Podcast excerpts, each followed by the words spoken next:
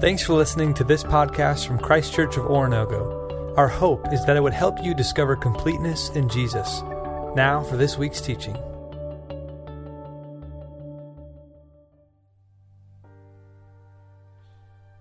Vindicate me, my God, and plead my cause against an unfaithful nation. Rescue me from those who are deceitful and wicked. You are God, my stronghold. Why have you rejected me?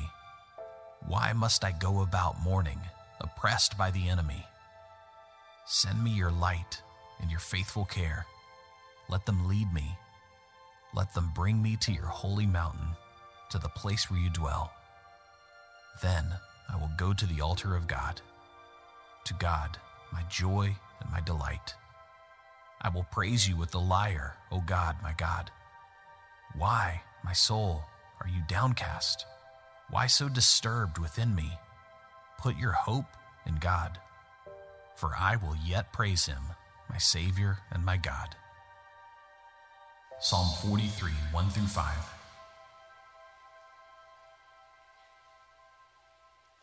Good morning, church. Let's open our Bible to Exodus chapter 20. If you'll click or turn to that right now, uh, we'll use that in just a few moments. We are, if you're visiting, my name is Mark. We're glad you're with us this morning. I get the privilege of being one of the ministers here, and uh, we're in a series called What a God. It followed a series called Liberated. We looked at the way that God delivers people, how if we listen, trust, and obey Him, no matter what our circumstances, that God has a path, path of deliverance for all of us. We wanted to follow that series heading into the Advent season toward Christmas was a series that said, What do we hold on to about God that gets us through those desert moments, those trials, those struggles, those questions? What do we hold on to? We began our series by talking about God the Father, that there is a place for you in God's house, the story of the prodigal son, how all of us can return to God if, the, if God is what we want. We can return to God, and there's always a welcome, there's always forgiveness, and there's always a restored relationship. Then last week we talked about a God of trust. God took a decisive action when we most needed him to, and he created the means by which Jesus would save us. Then we get to decide if we trust him to take a decisive action toward his action, to respond to God in a way that we make a choice how we want to live, who we want to become, and how that works together. Today, I want to kind of confess something as we begin, and I don't mean like a fake confession. This is a real thing I think I'm supposed to say. The Puritans used to have an expression called a besetting sin. And this is the kind of thing that's a constant problem or fault in our life that we know we should deal with, but we don't often deal with it. We just kind of let it slide. It's not a big deal, but it becomes something that sets into us and it begins to change who we are. So, what I want to tell you is that I, I believe that I repeatedly ignore God's counsel in areas that I don't think are important. Make sense? I find myself dismissing some of God's teachings because it doesn't seem relevant to today. It doesn't seem like it fits the culture in which we live. And many of us, I think, if we're honest with each other, we go, yeah, we give ourselves that kind of permission. Now, I don't think I'm a good person, but I'm trying. Uh, what I'm not talking about are big moral issues. Now, I would never intentionally harm someone in an irreparable way. I don't think I would ever kill anybody. I hope I never would. I hope I know my heart well enough to know that I would never just go after somebody and ruin them for my own advantage. Yet, in spite of that, what I realize is my issue with God is not that I'm fearful that I'm going to hurt somebody else, it's I'm not fearful enough that I won't hurt myself. Does that make sense? That there are certain actions in my life that when I dismiss God's wisdom are actually harming me but I don't believe they're relevant. I don't believe they're important. I don't believe they're worth it. Today's message is going to seem strange to many of us in a series on what do we hold on to when it comes to God and when times are hard. But I want you to, to know that I believe this is as relevant as anything we're going to talk about. Rest is a choice for which, one for which we are accountable. Rest. Believe it or not, God has given us His word on what this means to us and why it should be a part of our life. And if you're anything like me, all of us can dismiss this as one of those, yeah, yeah, yeah, but. Yeah, God said that, but. You know, that's old school. That's old timey. That's back in the Old Testament. That doesn't fit to us today, and I want to be careful. You may not be walking away from the moral law of God, but you may be walking into a self destructive pattern that God has carefully and lovingly warned us about. Because the choices we make reveal our priorities. The choices we don't make also can reveal our priorities. Now, let's pause here for a moment. If you haven't noticed, we had Thanksgiving on Thursday, which means Christmas is just around the corner. The Christmas music started in July. Eh, I can live without that. But once the turkey's carved and the cranberries are on the table, I realize good things are coming. December's a great month. I love all the festivities, and some of you are becoming really uncomfortable because you're thinking, seriously, we just had Thanksgiving and the preacher's going to shame us about being busy during Christmas. No, I'm not going to shame you, but I am going to encourage you. You see, it would be easier for me to stand up here today and say that the Lord God wants you to avoid sweets for the next 30 days. You would receive that better than hearing this word. The Lord God wants you not to be so busy you forget. So busy, you're exhausted. So busy, you become embittered, you become tired, you become cranky, whatever term you want to use. The Lord God has a word for us, and it can't be dismissed. Remember this everything finds its significance or insignificance in the presence of God Himself. Everything is valued or devalued by what God says about it, who God is, and what God intends for us. So I only have two points this morning, and I want to make them just as cleanly and quickly as I can. Rest. It is a command, it is God's will for us. He has made his voice evident. If I said to you this morning, Thou shalt not kill, you're like, Yeah. Thou shalt love your neighbor. Yes. You know, that's to do good things and help people out like God helped you. Absolutely, yes. You should rest. Well, doesn't seem like as big as those things. So if I'm going to blow off one of those four things, I can blow off resting, right? Well, yeah, you're not harming anybody else, but you may be harming yourself. In the Ten Commandments, folks, the biggie, the 10 words, this is what it says. Verse 8, Exodus 20. Remember the Sabbath day by keeping it holy. Six days you shall labor and do all your work. But the seventh day is a Sabbath to the Lord our, your God. On it you shall do you shall not do any work, neither you, nor your son or daughter, nor your manservant or maidservant, nor your animals, nor the aliens within your gates. For in six days the Lord made the heavens and the earth, and the sea, and all that is in them, but he rested on the seventh day. Therefore the Lord blessed the Sabbath day and made it holy. Nothing about that has changed. Now, we're not going to be rit- uh, ritualistic or legalistic about this today. I want to talk to you about the gift of rest. For six days, God labored and created the universe in its entirety. By his will and by his mind, he put it together, he spoke it into existence, and it happened. For six days, he did this work, and on the seventh day, he rested. But there's a few details I want to point out. God did not rest because he was exhausted. God did not rest because he was tired. God rested to teach us something that he could rest in the completeness of his work. That he could rest and admire what he had done and understand its value. Work itself is not punishment.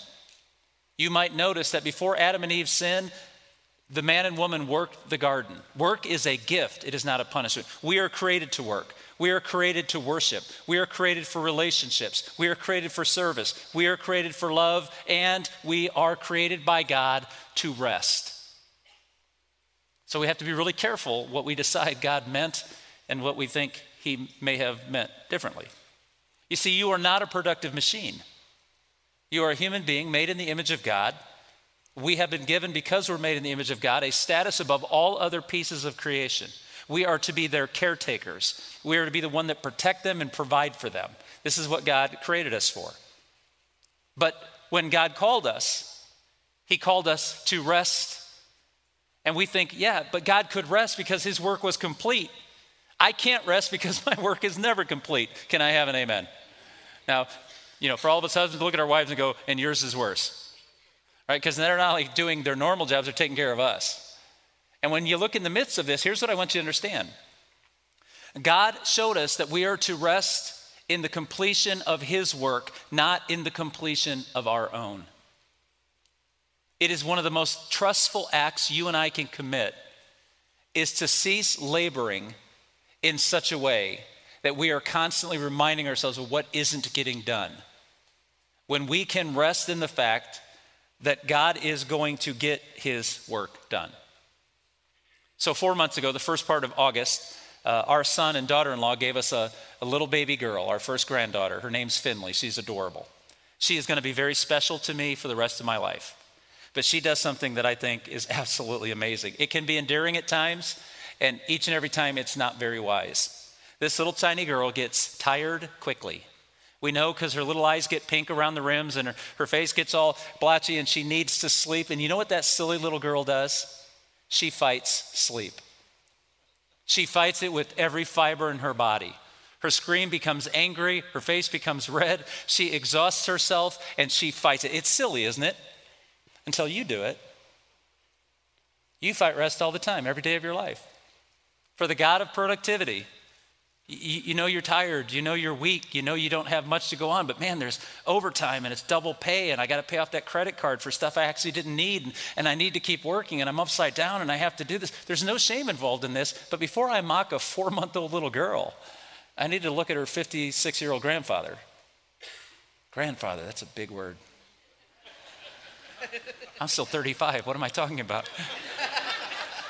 But when I look at that, I'm thinking, where's the wisdom of the age going to come from? How come it's going to take me 56 years to realize this? And then Madison will pick her up and hold her really tight, and she fights and squeals and screams, and then she rests, and within seconds, what happens? She's peacefully sound at rest in her mom's arms. When God calls us to Sabbath, He's not asking us to rest in our accomplishments, He's asking us to rest in His, in His completed work. This beautiful thing. All creation will rest, whether by its own will or by the breakdown of its own will. Rest is not an option, rest is inevitable. There is a rhythm of creation that when we honor it, God brings things into our life that we'll talk about in just a few moments. You see, I don't want you to think you better rest or you're going to be in trouble. No, you're going to rest or you're going to break down. You see, God did not create a series of punishments for those who don't rest. Those punishments are built into the system. That's why kids go off, right? Did you ever have that moment when your children, when they were younger, that you knew there was a window of time that if they didn't go down, it would be a two hour fight to get them to sleep? The one thing they most wanted was the thing they most fought against. Do you remember those moments, or was it just my kids? We had one in particular, man, you had about a 10 minute window. We'd look at each other like, start the clock. And we'd try to get him to bed, and we'd read him a story and try to get him to lay there. But if he went past that moment, it was drama for two hours. Crying, and nobody loves me, and this and that. And you're like, oh my gosh, get the Benadryl. No, we wouldn't do that, I promise you. we discussed it, but we would not have done it. Right? There's a rhythm to rest, there's a rhythm to creation, there's a rhythm in our lives. When God took the people into exile, if you read the Old Testament prophets, God may have been saying, You won't rest on your own, so I'm going to bring you into rest. And He took them away from all their work and all their land and all their busyness and all their self justification. And they rested. In fact, the term God's rest is found so often in Scripture that I don't think I can any longer permit myself to say it's not a big deal. The rest of God is a great gift. Listen to the words of Jesus in Matthew 11. Come to me, all you who are weary and burdened, and I will give you rest. Take my yoke upon you and learn from me, for I am gentle and humble in heart, and you will find rest for your souls. For my yoke is easy and my burden is light. We think of a, of a yoke being put on oxen, and we think, well, there's work to do, right, Mark? There's work. That means he wants us to work, yes, but he wants us to work under his control. You see, the yoke would be put on a younger oxen and an older oxen, and that old oxen would, or ox would teach the younger one how to work, how to reserve energy, when to pull, when to stop, when to rest, when to eat, when to drink.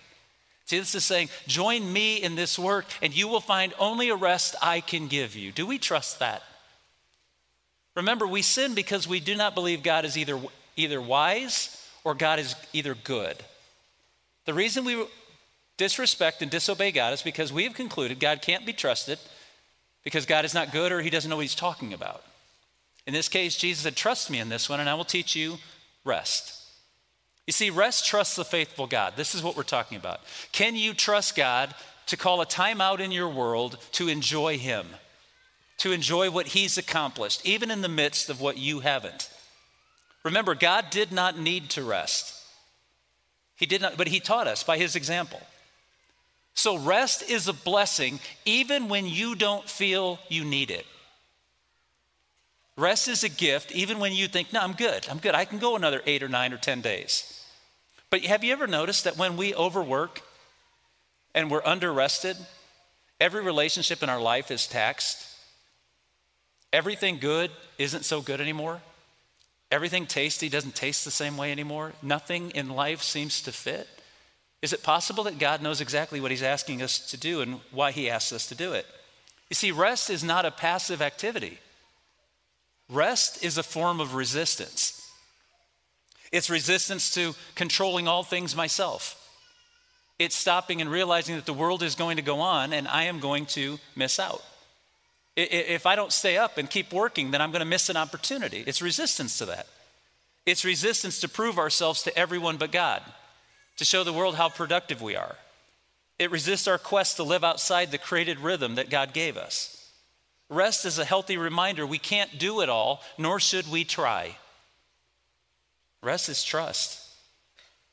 As a pastor, I've done too many funerals, and I don't know why this struck me. The first funeral I ever did was my grandfather's. And I remember that day leaving the church with the body in the, uh, in the hearse heading toward the gravesite.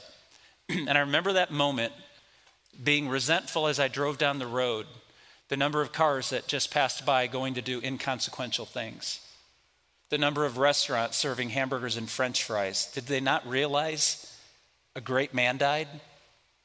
Did they not realize that my life would never be the same again because he's gone now?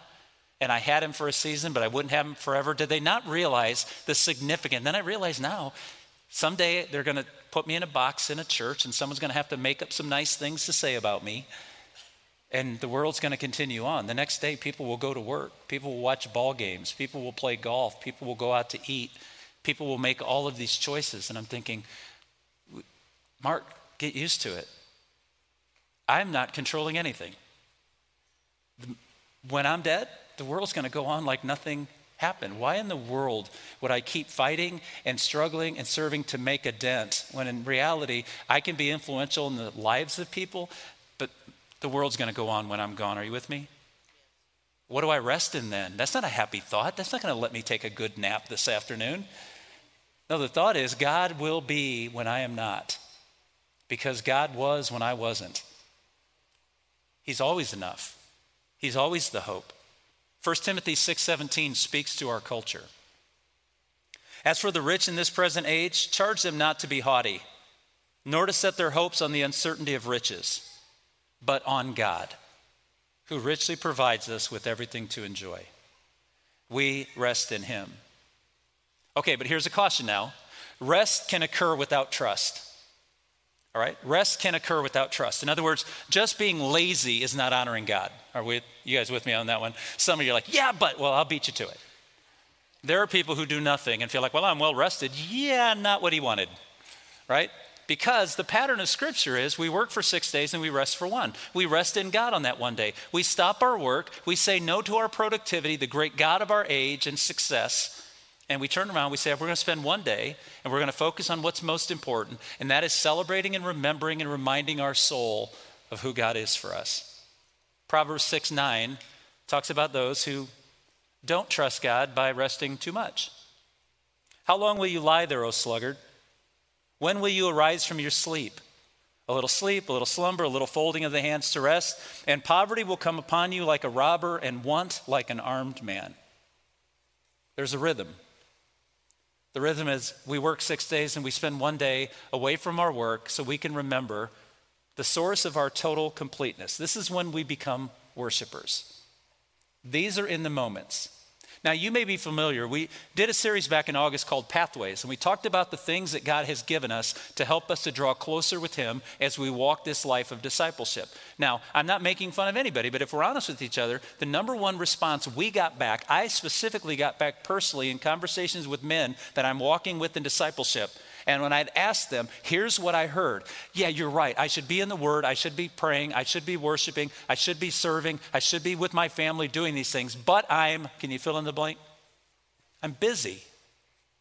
Busy like rest is a choice for which we will all be accountable. Busy doing what?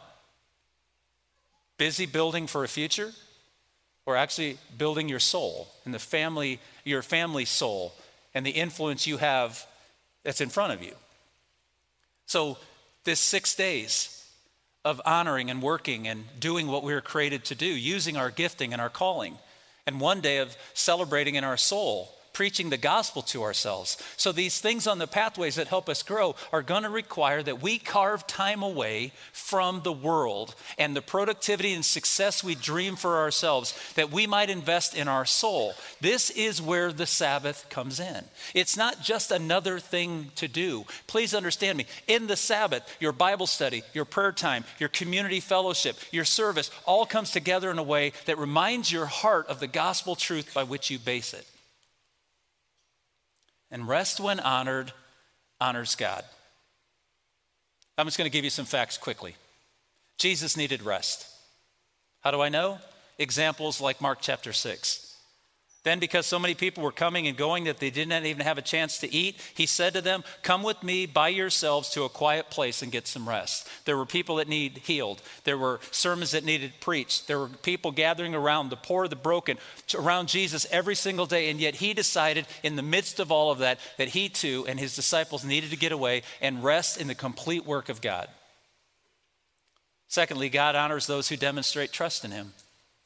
God is a good God. He, he blesses those things that are blessings. Psalm 23 He makes me lie down in green pastures, He leads me beside quiet waters. Why? He restores my soul. It's in rest. Okay, this is a stupid illustration. I'm going to go with it anyway. My, my dad will often call me about his computer, and I'll ask him this question. I have other family members who do this too, but they might be in the room. Okay, so I say to my dad, When's the last time you turned it off? Oh, I don't remember. Try that. Because even your machine needs a rest. Everything needs shut down for a season to regenerate and start over and be refreshed. Are you with me? Nod your head. You've all done it, right? You spent a lot of money to talk to somebody in another country about fixing your technical device, and they said, turn it off. And you're like, wow, interesting. Your Wi Fi's not working? Unplug it for 10 seconds. Give it a breather. Seems to be a rhythm, right? Okay, back to the point. How does God restore your soul? Unplug it from the world and its noise. Plug it into Him. See what happens. And rest honors God even when there is work to do. Look at Exodus 34. Six days you shall labor, but on the seventh day you shall rest. Even during the plowing season and harvest you must rest. What? There's work to be done. Who rests during the harvest and the, the planting and the plowing? God says, You will. And guess what? Your crops will still come up. There's always a reasonable exception to trusting God. Reasonable, not wise. Isaiah 58. If you keep your feet from breaking the Sabbath and from doing as you please on my holy day, if you call the Sabbath a delight and the Lord's holy day honorable, and if you honor it by not going your own way and not doing as you please or speaking idle words, then you will find your joy in the Lord and I will cause you to ride on the heights of the land and to feast on the inheritance of your father Jacob. Let me translate Isaiah 58 13. If you trust God and rest, you'll find God. If you don't trust God with rest, you'll never find the joy of the Lord in your soul. So, rest is a command, rest is also the promised blessing. Let me share with you just a few things quickly. Renewed strength. Isaiah chapter 40. He gives strength to the weary and increases the power of the weak. Even youth grow tired and weary, and young men stumble and fall. But those who hope in the Lord will renew their strength. They will soar on wings like eagles. They will run and not grow weary. They will walk and not be faint. Last week I told you, God took a decisive action in your need to meet your need. We must take a decisive action by faith to trust in Him. And one of the most ridiculous things I can say, I'm doing it on purpose today. One of the greatest areas of trust in your life in the Lord is to stop being in charge of the world and letting God be. Spending moments with God, reminding yourself, preaching this gospel to yourself that God is the God of the universe and He rested on a day, and it's an act of worship for us to stop working and just worship. He also promises peace.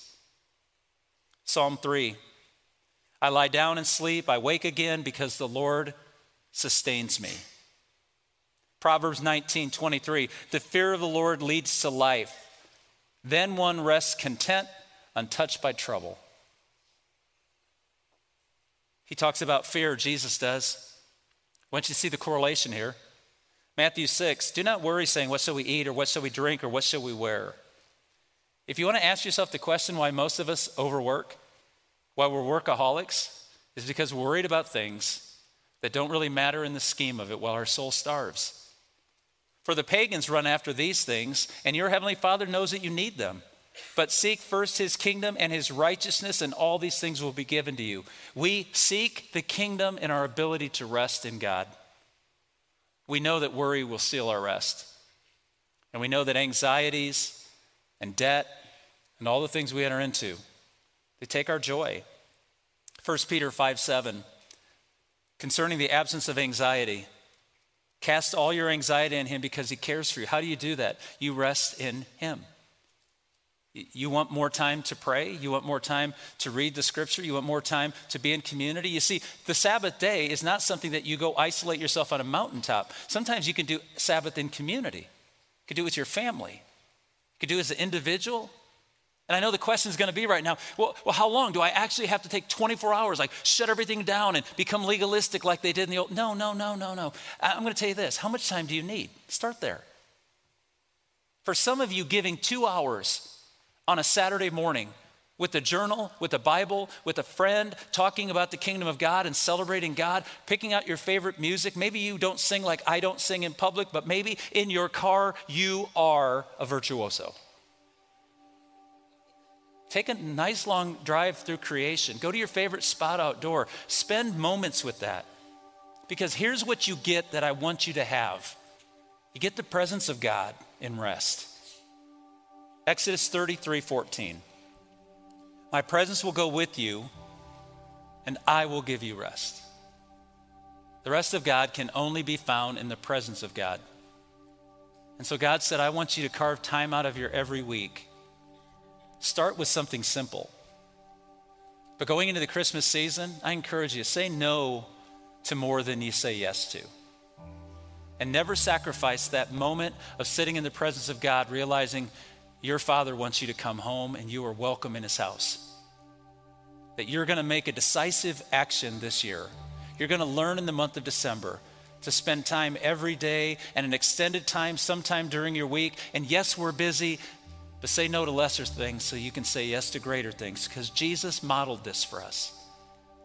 Jesus went into the mountains, he went into the, the places of quiet, he went out into the wilderness, he spent nights with his Father. He carved time out of his world to rest in the goodness of his God so that when God called on him in the garden that night, and Jesus said, Is there any other way? And his father said nothing.